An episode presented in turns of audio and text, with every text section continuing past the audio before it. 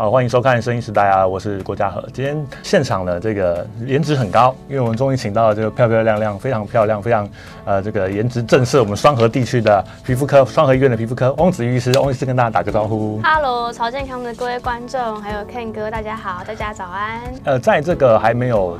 这个自媒体还没有风行之前，我们以前做新闻都是那种什么流量最高呢？就是把人家的痘痘切开，跑出一些脓的那个影片流量最高这个东西。那其实后来发现说，其实很多人长这个东西叫做粉瘤，是不是？先请欧医师跟我们讲一下，什么叫做粉瘤呢？哦，对啊，那个影片看到这种就是最越血腥越大颗，大家可能越觉得很精彩，甚至有国外医师还会分享挤粉瘤时候的画面。那其实粉瘤跟粉刺它有点不太一样，因为粉瘤它是有一个囊袋，主要是我们毛囊它漏斗部的地方，因为可能一些外伤的关系。产生一个往下钻，然后产生一个毛囊的包覆，囊袋的包覆之后呢，会往内堆积一些角质层的代谢物，产生一个良性的肿瘤形成。那一般的粉刺是没有囊袋的，所以基本上就粉刺相较于粉瘤来说呢，粉刺可能可以靠药物做一些代谢去改善，可是粉瘤基本上比较难以用这种方式做解决哦。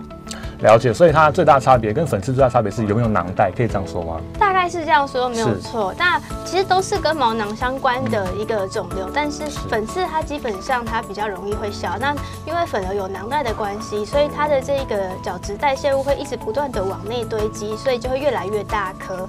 那甚至有可能会有一些发炎啊、感染的风险。是。那除了它跟粉刺差别之外，刚刚其实我们在闲聊有提到说，有些人是长痘痘，那它跟长痘痘或青春痘有没有什么特别的差异呢？青春痘它其实比较小颗，也不会像粉瘤有可能甚至大的。我们以前手术过的病人有到十公分啊，十多公分大小。那那个通常不会在脸上啦，就是如果这么大，应该会在背啊，或是一些屁股啊这种部位比较有足够的一个皮下组织，让粉瘤可以一直不断的往下堆积。那另外挤出来的东西也会看起来有点不太一样。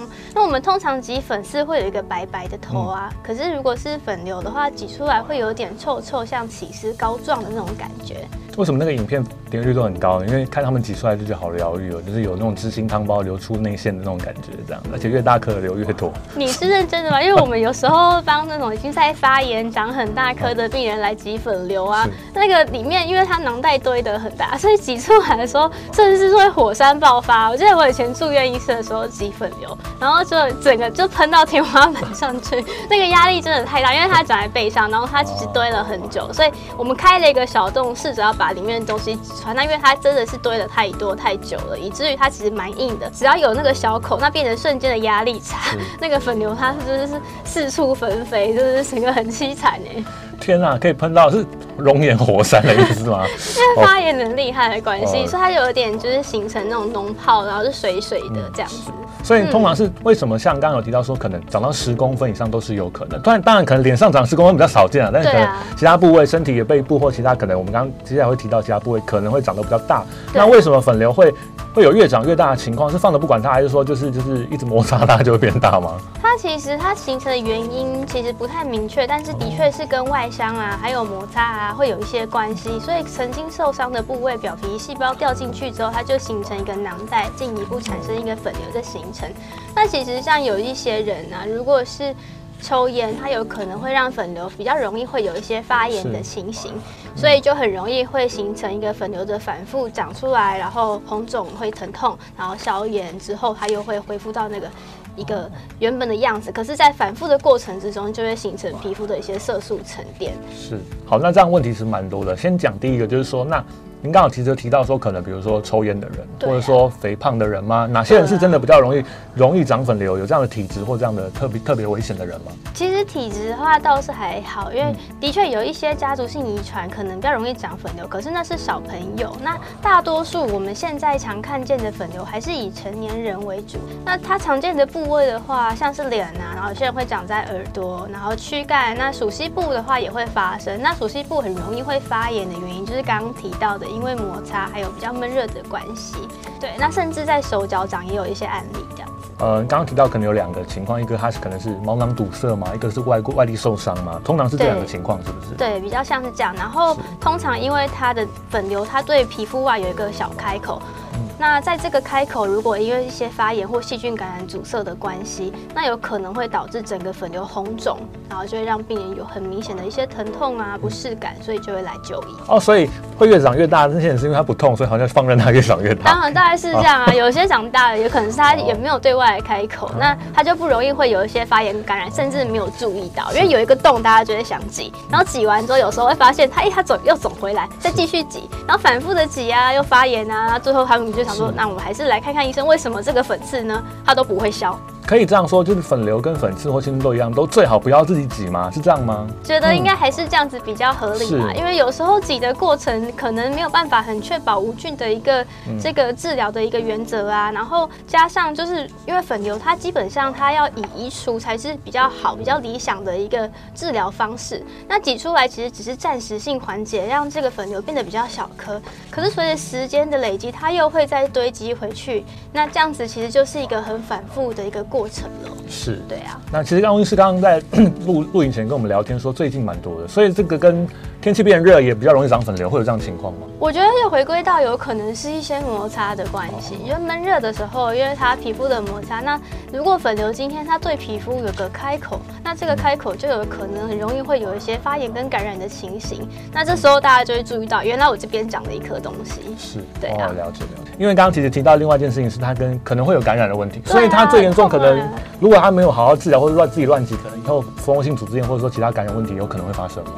如果它发炎厉害，或者是粉瘤本身很大颗，里面都是整个在肿胀化脓的状态，当然有可能会蜂窝性组织炎。不过那个时候应该是超痛，可能一般人已经不能够忍受了。但大致上其实它蛮常见的，所以几乎可能一个人每个人都会长个一两颗这样子。是，大家一开始都会以为它是粉刺，不以为意。所以当它长到一个大小之后，可能才会注意到啊，原来这颗东西其实它是有需要去处理，或是当它反复发炎的时候，就会来找我们看看这个东西到底怎么样去治疗比较好。是，除了这个以外，它它的大小或颗粒形状有特别需要注意的吗？比如说长圆的或不规则的，哪一种比较危险吗？会有这种差别吗？还是说都是粉瘤而已？其实大多数的粉瘤都是良性的啦。那之前其实曾经有文献说，有一趴的粉瘤可能会有一些恶性的这个机会，可是我个人觉得。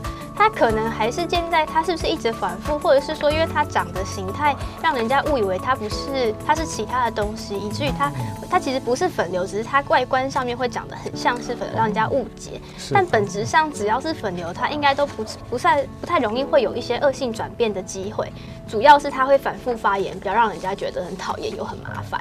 对啊，那尤其是长在熟悉部的地方，很尴尬。但如果不处理掉，其实有时候一直持续在那边发炎，走路还会痛啊，说不定还会。有点歪七扭八，走就不太好看。对啊，被人家以为是什么隐疾，其实一直是长粉瘤而已，只要去看一次科就好了。只是很简单，就是我们花个时间，大概半小时的时间做个手术，其实就差不多可以把这件事情好好的处理完了。当然，就讲到手术，大家会觉得有点可怕，就没有没有，就来移除而已。我们把这个东西，把这个东西，就是像违章建筑一样，把它把它拆掉啊，这样这个情你就把它想成这件事情。但是通常粉瘤可能是不是擦药是没有办法消除，一定要、嗯、一定要外科方式去进行的。它其实就是要分成，它是在发炎的时候，还是它在没发炎的时候。那如果发炎的时候，我们一定要先把这些感染啊、发炎的问题先控制下来，再去做下一步的手术治疗，会比较安全。所以这个时候，我们有可能会先针对它粉瘤发炎的病灶啊，去进行一些局部的消炎针的治疗，然后给予抗生素，然后还有一些药膏去做一个消炎的改善。那后面如果说它已经比较稳定，这个时候我们就可以考虑要来去用手术的方式去处理它。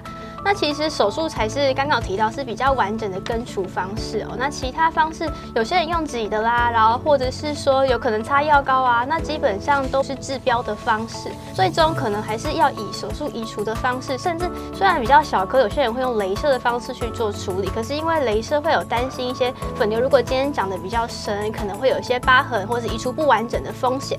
那我们还是会建议用手术，它是一个比较直接的方式。那为什么我会说发炎的时候我们不会做手术，也是因为怕在这个时候它很肿胀。那我们要切除的话，有可能第一个是它的感染风险可能比较高，然后再来就是伤口的愈合可能会有一些担心不好、愈合不好的一个状况。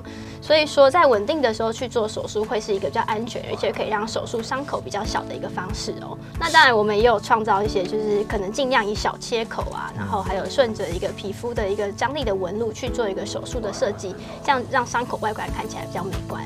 是，嗯、对，就是这也是另外一个问题啊。就长在脸上，但是第一，就大家一定会想说，每天都看到就会去处理。那可能长在背上或其他部位，可能会比较放任它长大一点的时候才、嗯、才去注意。但是第第二个，很多病人会考量的是说，哎，万一是我动完这个刀，会不会以后可能比如说什么，就是可能就凹下去有一个洞啊，或者说有就是那个伤口会很丑啊，或者这个情况外观会有就是可能陷进去，或者说很难看的一个情况出现吗？那就是要看它的大小啊，哦、还有那边皮肤组织它们的一个就是松软的程度，嗯、像是脸皮比较松，我们切掉一小个，可能它缝过去之后，我们会透过一层一层从皮下，然后真皮跟表皮层的一个缝法，让它们组织可以往中间靠拢，减少它有一点凹陷的感觉。因为毕竟粉瘤它是一个空间占据性病灶嘛，所以当然越大，它的那个就是切掉之后，它挖的洞越大，要补的就越困难。所以比较困难的手术呢，我们甚至还有时候会需要再涉及到一些伤口的一个缝合方式啊，甚至在进阶用一些皮瓣的方式，让这个伤口外观是看起来比较好一些，然后也减少这个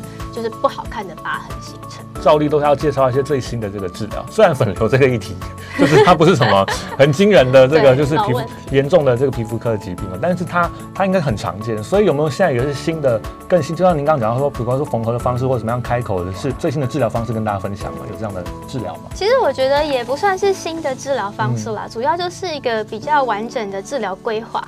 那当然就是我们可以在术前使用一些方式，让疤痕的一个张力减少。那或是在术中，有些人会搭配一些额外的，像是生长因子等等的东西，去促进伤口的愈合跟修复。那在术后，当然就会有些人像针对疤痕，我们可以用一些像镭射的方式啦，或者除疤凝胶的方式啦，等等。那现在针对疤痕的治疗，其实我们是越来越精进。大致上这些方式都可以在帮忙这个大家担心的一个外观的考量。这样子，那当然小的话，它愈合的时间相对比较短。有时候其实我们靠自己，然后好好的照顾伤口，其实然后加上我们适合的一个手术的一个计划的一个设计，那其实也可以。但如果比较大，就像刚刚你提到说那种很大的粉瘤，那当然它因为伤口切口越大的关系，那愈愈合的过程相对会需要比较长的时间，所以这时候用一些额外的耗材是有机会可以改善这个外观上面的一个风险的。不想要遇到就是可能复原期拉长啊什么情况，也许提早去治疗是一个方，是一个正确的一个方式。是啊，因为早点治疗的话，第一个就像刚刚 Ken 哥说的，你的伤口比较小，就是因为它粉瘤还没长大，我们就把它处理掉了嘛。早点处理掉，至少让它在这个伤口愈合疤痕的部分，也可以不用像在长大之后这么长。然后另外就是它有时候反复发炎呢、啊。当然会造成很多的生活困扰。那你越早处理，当然也越减少后面它会在一个反复造成一些生活影响的一个来源。然后另外就是有些人可能反复发炎之后，他周边的一些皮肤结缔组织会有一些纤维化的形成啊，或者是一些黑色素沉淀。那当然外观上面就会不这么好。就是它如果有色素沉淀了，以后还要处理这个色素不均匀的这个问题，对不对？有可能。对啊，那当然我们会把它切掉，可是不可能完整那一整片色素沉淀都会为了这个。东西而把它切除，是，对啊。那除了刚刚提到说，就是如果说他伤口可能没有那么大的话，我们在呃，就是治疗完之后有机会自己慢慢好起来，对不对？但是有没有哪些是自己乱搞？就是您听过最荒谬的，自己自己在家里面什么拿什么牙膏抹啊什么之类最荒谬的这种自己治粉瘤的偏方嘛？遇过这种病人吗？我好像有看过什么火针治疗粉瘤。但我也不是很确定他们那个是怎么治疗。我想他应该就是有点像是自己在家里拿针戳的原理。火针是不是先拿针去烧一烧？可能是。然后对，应该是这种个概念。古代那种就是刮骨疗伤或什么之类的这种，对，就类似有一些经经过一个高温杀菌消毒的过程，自以为杀菌，让它插进去这样子，对，然后再把它引流出来。但是当然，因为就前面提到它的一些针具的使用，甚至它在挤的过程之中，嗯，可能会造成一些发炎啊、感染的来源，所以还是小心谨慎一些比较好。例如，除了这个偏方以外，有一部分人，我猜他们会先到药局去寻求询问说有没有成药可以使用。嗯、那成药上的使用是，只不一定会有好的效果吗？还是说，其实成药可能对他们来讲，可能越用会越严重吗？会这样的情况吗？其实我想，第一件事情应该是大家去药局的时候，可能不一定知道它是一颗粉瘤。所以你会想到它是粉刺，你就会跟药师说：“我想买擦粉刺的药膏。”那这时候你拿擦粉刺药膏，其实也是没有什么关系，只是说就是不会擦好。那你就会觉得这个粉刺怎么这么顽强，怎么擦都擦不掉，这样子。了解。对，所以诊断也是蛮重要的。是是。通常粉刺是以毛囊为单位，那它就是毛囊的发炎嘛，嗯、或者是甚至它如果没发炎，黑头就小小一个这样子在毛孔里面。可是如果是粉瘤，因为它已经是形成一个囊袋的状况，那这个囊袋因为它会不断的向内分泌刚刚提到的角质废弃物，所以它其实是会一直被撑开，越来越大的。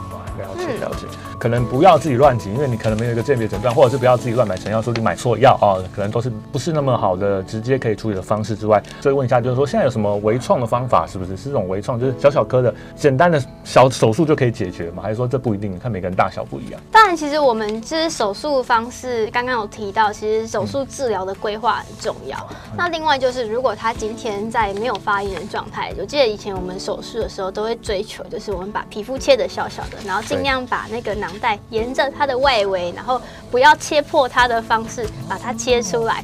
对，但这就是慢慢在经验的累积，然后到现在其实大家大家也会希望，当然是伤口小，但是就回归到原本，就是即使伤口再小，还是要看那个病灶本身它的大小。就如果它真的很大，那我们也顶多少也是有一个极限在。嗯，那通常长最大的可能是在背上，对不对？通常。通常比较常见会在背上，没有错。嗯，那长在熟悉部或者说比较私密处的地方的这些这个这个情况是切掉之后可能会有多久的复原期吗？比较就是可能没有办法走路吗？会有这样情况吗？其实没有这么夸张啦，是发炎的时候才会这么厉害。那通常大致上大概是两周的复原期。那其实之前最近有一篇就是文献就提到，好像有男生就是之前如果有做过一些就是那个包茎的手术的话，那可能那边有会。长一两颗，因为它就是一个外伤嘛，所以可能跟手术的技巧啊，哦、或者是一些术后的照顾啊，哦、会有一些关系，哦、还蛮有趣的。简单说来就是把它的包皮切掉，那边有可能会长出粉瘤嘛，有可能是这一。对，其实生殖器是可以长粉瘤，但是它不会太大颗啦，不会像你说长到背上那么一大包在那，哦、这样有点太夸张，太可怕了吧？变相露珠吗？哎，可能要剪掉。对，上次我们其实有小朋友去做一下功课哦，就是说其实除了背部、鼠蹊部之外，您刚刚其实提到说手掌或者四肢。还有这个胸部都可能会长。除了说他们来及早的做治疗或手术之外，回去以后，我想想，先想请问第一个问题是，我如果长过粉瘤的人，是不是以后就更容易？又在其他地部位长出粉瘤呢？会这个情况吗？其实就是回归到体质，就是你会问我们说，那你长一颗痣会不会长很多颗痣？这种感觉很像。那其实有些人真的是会反复长粉瘤体质，可是大多数的人可能身上就是那几颗，所以也不用一下子就太担心说有这样的状况，除非有很明确的家族遗传因子。那当然，另外就是抽烟有可能会让这个粉瘤发炎的情形比较反复，那让伤口愈合会受到一些影响。所以当致上。如果说我们在这个手术的过程、术后的照顾啊，然后减少一些就是抽烟的一个行为，可能可以可以让伤口复原更完好。是，那因为不免俗，我还是要讲一下，因为我们之前看到那种就是那种切开那种很像火山熔岩那种影片啊，通常他们可能都因为欧美嘛，可能普遍体型都比较大，就是说他可能 因为他体积大，所以长出来火山就很大，嗯、所以。是是不是肥胖的人或 BMI 比较高的人是风险比较高会长出粉瘤？因为他们身体太多脂肪组织了，会这个情形吗？我觉得应该不至于，但是他们可能比较会容易有一些发炎啊，嗯、那个状况就回归到刚刚提到的一些摩擦的缘故。那另外有可能长比较大，也有可能是因为他们可以在皮下的一个堆积的空间比较大，因为有时候它如果是往下长，它没有往外凸，可是你看不出来它有一颗东西，你可能不会注意到。所以通常会被注意到的时候，就是它要么就是它凸起来了。它越来越大，往外凸了，要么就是它发炎的时候，然后你觉得痛，觉得不舒服，那你就会发现，哎、欸，原来这里有一个东西在这，所以就回归到刚刚那个肥胖，或许跟这个有关系。了解，就你家空间比较多啦，房间比较大啦，所以可以往下长，还没还没长出违章建筑之前，你可能不晓得它往地下室长，长长到往地上长之后，才有可能有可能才发生症状，是不是？就是 Ken 哥很幽默，没有 就是说通常粉瘤虽然不会痛，但有没有可能是哪些是比较明显的症状是比较容易去判别，或是？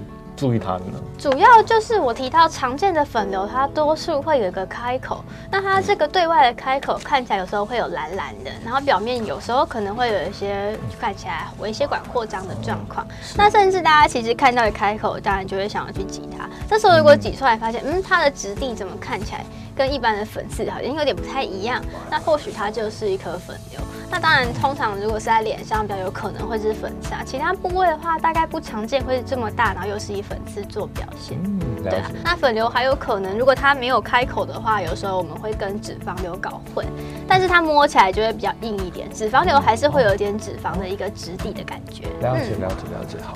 那最后要请欧医师跟大家分享，就是说，假设在家里啊，就是如果他不管他治疗完了以后回到家里面去，或者是说他在家里的情，要怎么样避免或者好好的照顾，可以让粉瘤就是就是不要那么容易复发或者比较容易发生呢？通常第一个就是我刚刚我们刚刚提到的这一些因子，恶化因子像是摩擦啦这种部位比较常会有可能让粉瘤会有恶化的情形。是。那当然，如果他发炎的时候，我们就早点把这个发炎的问题控制下来。那如果它是一个单一次，就是没有反复发炎的一个肿瘤，或许我们可以再观察，因为它是良性的。只是如果说担心它越长越大颗，或是它一直重复的在造成生活上的困扰，因为它反复发炎感染的缘故，那这时候就是及早把它处理掉，然后可以是一个一劳永逸的方式。是，对。所以要避免摩擦跟发炎的话，那是不是可能衣物上不要穿的那么紧呢？穿宽松一点会比较好吗？会吗？嗯。这也是一种做法，没有错。对啊，因为它毕竟长比较大，如果它相对其他的组织往外凸的话，那它就更容易会产生一些摩擦的一个影响。是是，了解了解。好，假设运气好，那挤完之后它没有再长出来，但是它可能旁边就是颜色开始长得不不一样。嗯，通常这种色素的情况是还是要去。还要怎么说？多吃维生素 C 就可以解决 粉瘤造成的色素沉淀吗？还是吃什么传明酸、谷胱甘肽呢？还是说还是得要去皮肤科看皮肤科呢？如果这些都常见呐，都是常见的口服美白药。可是你要针对单一个区块做一个色素的淡化，我觉得还是局部的治疗会比较直接。那当然，如果它已经挤完那小小的，或许可以不用管它。但重点是，如果它之后又长出来的话，那你处理这个色素，还不如先把粉瘤处理掉吧。所以它有可能在。同个部位长出来吗？有可能吗？如果切掉的话，应该不容易会再发生，哦、因为我们现在当然就是要手术是完整的把它切除，是对，这样才不会有复发的风险。是，嗯，太好了，今天学到了很多关于粉瘤大家不晓得的事情哦。这个，但是是从这么漂亮的女 比肤医生讲出火山熔岩的故事，是蛮有冲击性的。这样，请翁医师跟大家就是呃跟大家宣传一下，现在您在哪边跟大家服务呢？我目前在双河医院担任皮肤科主治医师，那也有在诊所进行服务。是，所以如果大家有任何皮肤科啊，或者是医美相关的一个需求的话，都可以来找我哦。那除了粉瘤之外，有没有可以看 其他问题可以去找您呢？就是对。当然啊，就其实我们蛮常见，不管是一些像落发啦，然后或者是说一些镭射啊、微整啊，或者是一些常见的皮肤疾病，其实我们都可以帮忙处理。哦，太好了！刚刚又讲到很多我很有兴趣的题目，下次我们再请翁医师来和跟来跟大家好好聊一聊。那今天神医时代就到这边，那我们跟大家说再见喽，下期见，拜拜，拜拜。